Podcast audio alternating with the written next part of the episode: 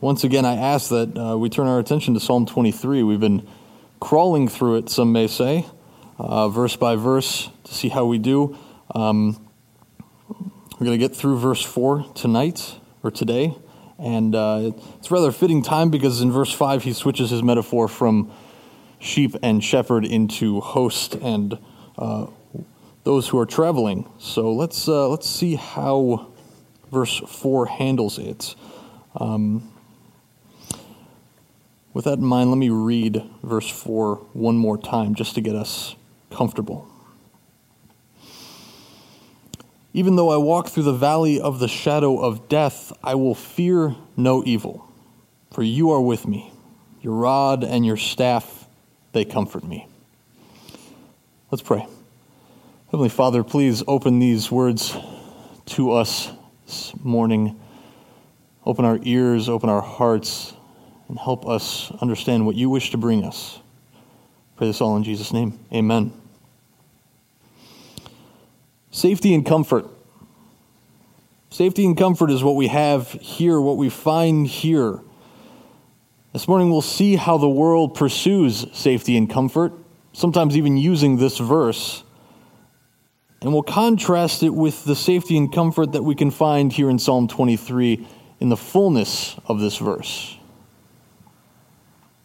Now, I've said before, as we've been going through Psalm 23, it's quite possibly the most famous psalm in the Bible. And verse 4 is quite possibly the most famous verse of the most famous psalm, but is only half known. The most well known part of verse 4 is actually those first two lines that we have here before us. Though I walk through the valley of the shadow of death, I will fear no evil. Stop. Stop right there. That's what they want you to stop at. That's it. Don't go any further. That's all people know. You don't need to know anymore. You don't want to know anymore. Why? Well, because according to the world, these first two lines of verse 4 give us all the confidence we need in life. It gives us all the safety and comfort we would need in this life. If you look at it, you want to seem calm, you want to seem cool, maybe collected, while walking straight into a potentially difficult or dangerous situation, quote those first two lines I will fear no evil. What a great confidence booster that is. That's why people know this psalm. They've read it in books, they've seen it in movies, they find it all around culture as a whole. It builds confidence in tough times. And so people tattoo these two lines upon themselves. They talk about some occurrence that may or may not have happened where their life was in danger and they kept cool. You hear it story after story. You start recognizing it after a while if you're hanging around with the same people. Something outrageous starts off. Something like, well, I was riding my motorcycle down the highway and I almost fell off because someone changed lanes without really looking. But then it suddenly starts getting a little bit more outrageous. Well, actually, I didn't almost fall off. It turns out I was jumping over that little ravine in the middle of it because I had to veer over there, but I stayed cool. I feared no evil. Or it goes into something even worse, something like I was watching a fight happening outside of a bar in a street I was walking down, and I was okay. But then it moves past that and goes even further into something more outrageous. Well, it turns out that I was fighting off four of those drunk idiots that were outside that bar, not just watching it. I was the one there, and I was staying cool. That's how our culture has accepted this verse. They've taken verse 4, they've split it in half, and they've turned it into a hip saying to build confidence in the midst of a dangerous world. How do you stay cool under such pressure? How do you decide to now not jump the ravine, but jump the canyon? Or how do you fight off now five drunk idiots, not four? Well, people convince themselves they fear no evil. That's how the world looks at it. That's how the world deals with fear. We create our own safety. They've turned this verse and they've made it into a self help verse. You see how the world approaches the difficult and dangerous situations in life. They pull themselves up. They think of themselves as some untapped potential to grow into a magnificent person. They just need to dig down deep. They need to be pushed to such a limit. Some dangerous situation pushes them so far that their true self finally comes out. And so they grab hold of these little sayings. These posts, these clever statements on social media with words of wisdom. They write journal entries to motivate themselves, all to battle the evils coming against their true selves. The world tells us to find a way to be more brave, stand up to the fear, receive or create some enlightenment that says what you are afraid of is not as scary as you think it is. And people eat it up. They think self actualization and self promotion is the only way to deal with this difficult world. But the sad thing is, it doesn't work. You may find relief briefly from the fear. Maybe relief from one current situation arises and you find it and you go, Yes, finally. But then a new fear arises the next day. You go, I got to fight this off again. Or that same old fear comes up in a new, different way that you'd never expected. And you go, Oh my goodness, this didn't work at all. Much like the dawn chasing away the night, sundown is still coming at the end of the day. That's how I was as a child. The morning was great. Sunrise meant darkness was gone. But right after dinner, the fear began to set in again and again and again. I was so afraid of bedtime as a child. I had terrible night terrors, and my brother, who shared the same room with me, probably hated the night more than I did, but it was not a great time for me. But that's how this world works. The world is dark and full of terror. We are scared children in the dark needing comfort. That's how history portrays us. It's how the modern world portrays us. Most importantly, it's how the Bible portrays us. We are searching endlessly for safety and comfort from our fears. We can't tell people it's not as scary as you think because it is as scary as you think. As I have alluded to, children look to their parents or guardians for safety in the midst of danger or fear. But when we are an adult, you lack that safety net, that parental comfort. Or if you deal with a parent or parents who failed to be that safe space for you, you had to look elsewhere. And that's the second point of how we come to it. We have found safety by acting as though we are self actualized, the ones who bring safety. But when we look for comfort, we look elsewhere. We look for our family. We look for our friends, something that would help. And so we jump around to safe spaces. We find some kind of comfort because it never lasts as long as we hope. That's how we deal with our fear. We try and find a comfortable space, a safe place, anything around us. Look for people. We look for food. We look for locations, drinks. We look for drugs something to battle this fear that's rising up within me. And the problem is, again, all those are fleeting. Even parents let us down. Talk to any kid who found that their parents turned to drugs or alcohol to battle their own fear. They were not that safe space. So we fight and we work. We try and find our comfort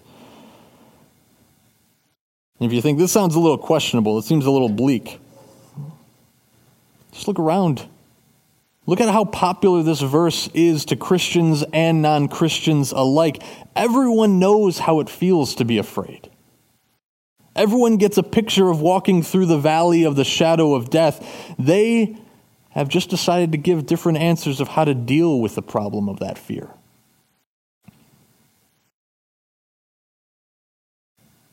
The world, it really is. It's not as scary as it is. Or if it is that scary, let's find something that will protect me from it, some kind of safe space, some kind of way to null, dull my brain from it.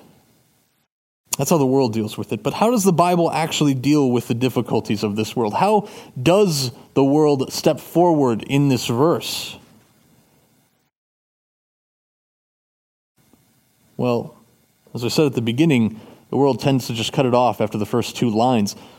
The Bible doesn't do that because it's the Bible. It has the full verse there in front of us. You just finish reading the verse. It doesn't say, Well, I will defeat this evil. I am not afraid of this. It says, You are with me. Your rod and your staff, they comfort me. The answer to the question of our fear isn't in ourself or in some safe space that we've created through friends, through alcohol, through anything. It's in our good shepherd. It's in the one that's been described for the past three verses. The one who will bring us true safety and true comfort. That's what we need. We need someone who will always be there for us. We need someone who will not falter, someone who can prove themselves over and over and over again to never let us down. That's the answer to this riddle in life. How do we walk through the valley of the shadow of death and fear no evil while doing it? How do we ride our motorcycle dangerously along the lines? How do we stand off as a bar fight erupts around us? Psalm tells us to find safety and comfort in the Good Shepherd. David, the author of this psalm, knew this. Now, he had a number of problems going on in his own life, and they could all be derived from this particular section. There's no one that really knows the timing of when he wrote this in his life. On one occasion, David was on the run from Saul, the then king of Israel. Saul was searching for David to put him to death to prevent David from taking on the throne. And so David was hiding in caves. He was on the run around the wilderness, fearful of his life. It was a dark time for David. Time full of fear, time full of concern. He wasn't finding safe places. His life was actually in danger. He felt as though God had left him. That's just one time. How about the second time? Another is when he was far older. David had a son, Absalom. Absalom becomes a man, as boys do. They rise up and decide to overthrow their father to become the new king of Israel. That's also something that boys somehow, somehow do back in the day. David goes into hiding again to prevent an assassination. Once again, back into the caves, back into the wilderness, preventing himself. Felt like he was walking through the valley of the shadow of death. There's also the most famous of David's sins with Bathsheba, where he felt as though God had left him completely. No longer does it feel like a physical fear of death, but rather a spiritual death, as though God no longer shines upon him.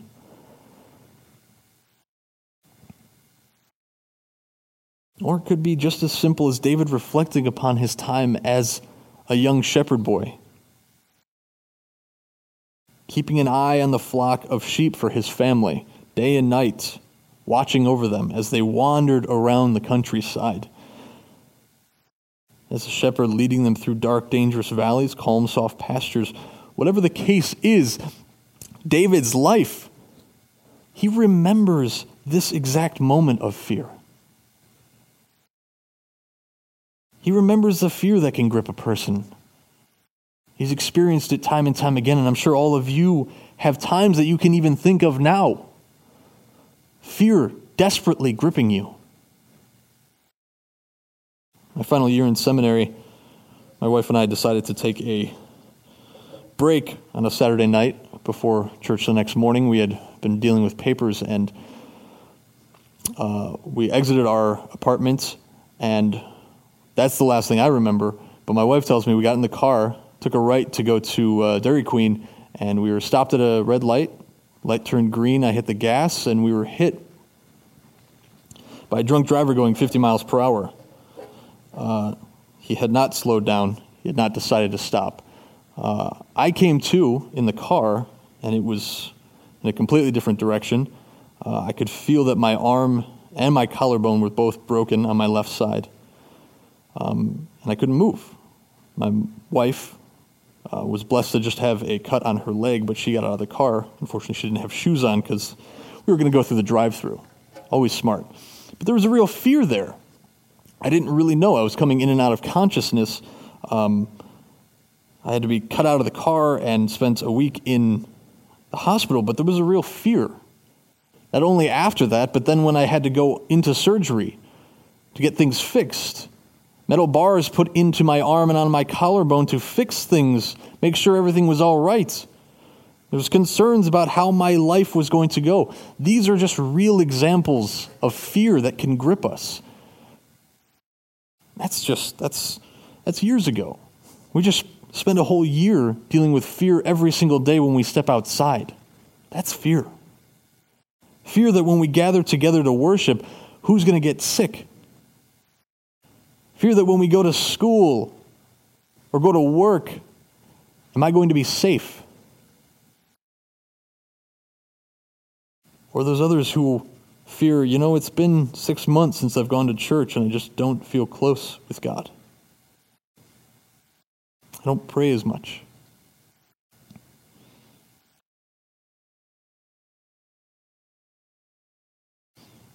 David tells us the only way out of fear that grips us. Tells us it's not to get better, not for me to try and fix my own arm, not for you to fix your faith through some kind of hard work, or to somehow battle back the disease that runs around us. He says, You want to find safety and comfort. You want to battle against that fear. Find the one who will never let you down. Find the one who controls all of this the Good Shepherd, God Himself, Jesus Christ. He is with us. As David says in our psalm, You are with me. That's a really big thing. Because we've gone, David changes from third person singular, he, he, into the second person singular, you. You can almost imagine as he's writing this, he suddenly feels the personal aspect of what he's about to say. You are with me, God. God is with him in this dark place. God is with you in this dark place. And I've always thought that this verse would make a great Christmas sermon. David's simple words, You are with me, shows how comforting the presence of God is to those who are really in, in great fear, great discomfort, concerns for their own lives. Because during Christmas, we celebrate the birth of Jesus Christ. Gospel Matthew quotes the prophet Isaiah telling us that Jesus will be called Emmanuel, which means God with us. When Jesus Christ came in the flesh, born on that fateful night with Mary in a manger, the ultimate understanding of this verse was realized. And it's not just some idea that God is with us, He's standing next to us, He's being comforting. There is a sense of that that is true, but even more so than that, God came to earth to be with us, to comfort us, to care for us, to take us out of this valley. He came in the flesh while we were all walking through the valley of the shadow of death. We were dead in our trespasses and sins. We were wandering around in the darkness. We had no path beyond our own, and it was a path that leads to destruction. But the creator and sustainer of the universe came to be with us. He came to bring us comfort and safety. He came to bring us salvation from this dark and deathly place. He gave us company in this fearful place. so that we could be part of his flock. If we believe that Jesus Christ came to die for our sins to lead us through these dark and fearful places, we have found eternal company in this world. And isn't that something so wonderful to hear? What greatest what greater comfort can you think of? And someone who is afraid, all they want is company. Children who wake up from a bad dream don't want to be alone in their room. They want their parents, or they want a sibling, they want a dog, something that's there to tell them everything's okay. It's going to be all right. If you're walking through a dark alleyway at night, it's more scary when you're alone than with your friend, with your husband or wife, or with someone else who's there to walk through it with you. Even when you're approaching death. Those in the hospital, those who are older, who are coming down towards the twilight periods of life, they love company. Being alone is a fearful place in life, but to gain company, to gain relationships, friendships, you can get through all kinds of fear and difficulty when you are with someone.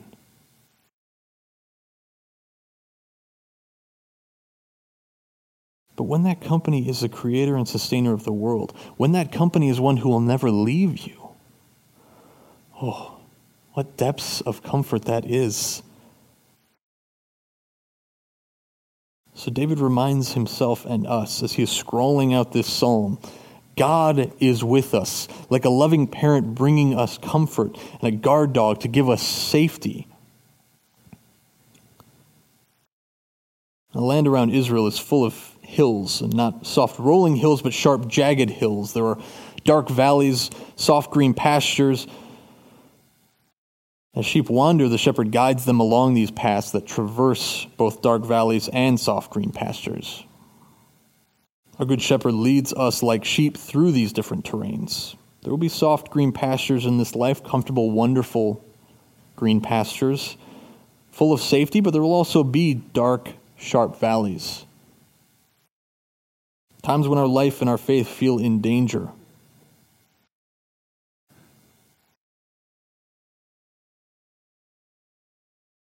But safety and comfort, safety and comfort are coming from our God.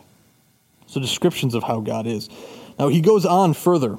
He gives us tangible items of how God gives us safety and comfort. Now remember, with the world, the world was pull yourself up. They didn't want to hear the tangible items, they didn't want to hear something outside of themselves. They wanted to hear about, I fear no evil.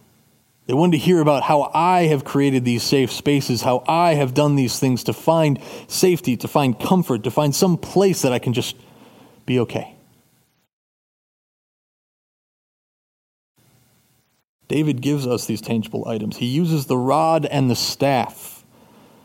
Again, diving further into the shepherd metaphor, the good shepherd is leading you along with his rod and his staff. So let's look at comfort. The shepherd's staff or the crook or the rod would not have needed much description in the agrarian society of ancient Israel, but here in eastern Iowa it's a bit foreign. So the staff of a shepherd is often used to describe the action not of just helping him walk, but rather to point or poke at the sheep. He was counting them, making sure he had lost them. Staff was a helpful tool to this shepherd. He needed to make sure that everything was in order, was okay. Ancient texts talk about sheep going under the staff of the shepherd. To go under the staff is to say that you have been counted. It's a piece of comfort for the sheep to know that as that staff rode over them, as one got poked by one, it was, hey, you've been counted. Shepherd knows that you're right there. It's with you. It's keeping an eye on you. You are still among the flock. There are those who are around you who are there to comfort you as well when you feel like you're alone, feel like your faith feels weak or your life feels empty, when you feel like all you've been doing is watching church services online for six or seven months, the Bible is telling you do not fret. You've been counted by God. You're a part of the flock of Jesus Christ, He has counted you as one of His own. You've gone under the staff of the Good Shepherd. He's keeping you on keeping an eye on you, keeping you amidst his flock. What great comfort that is. Now, safety.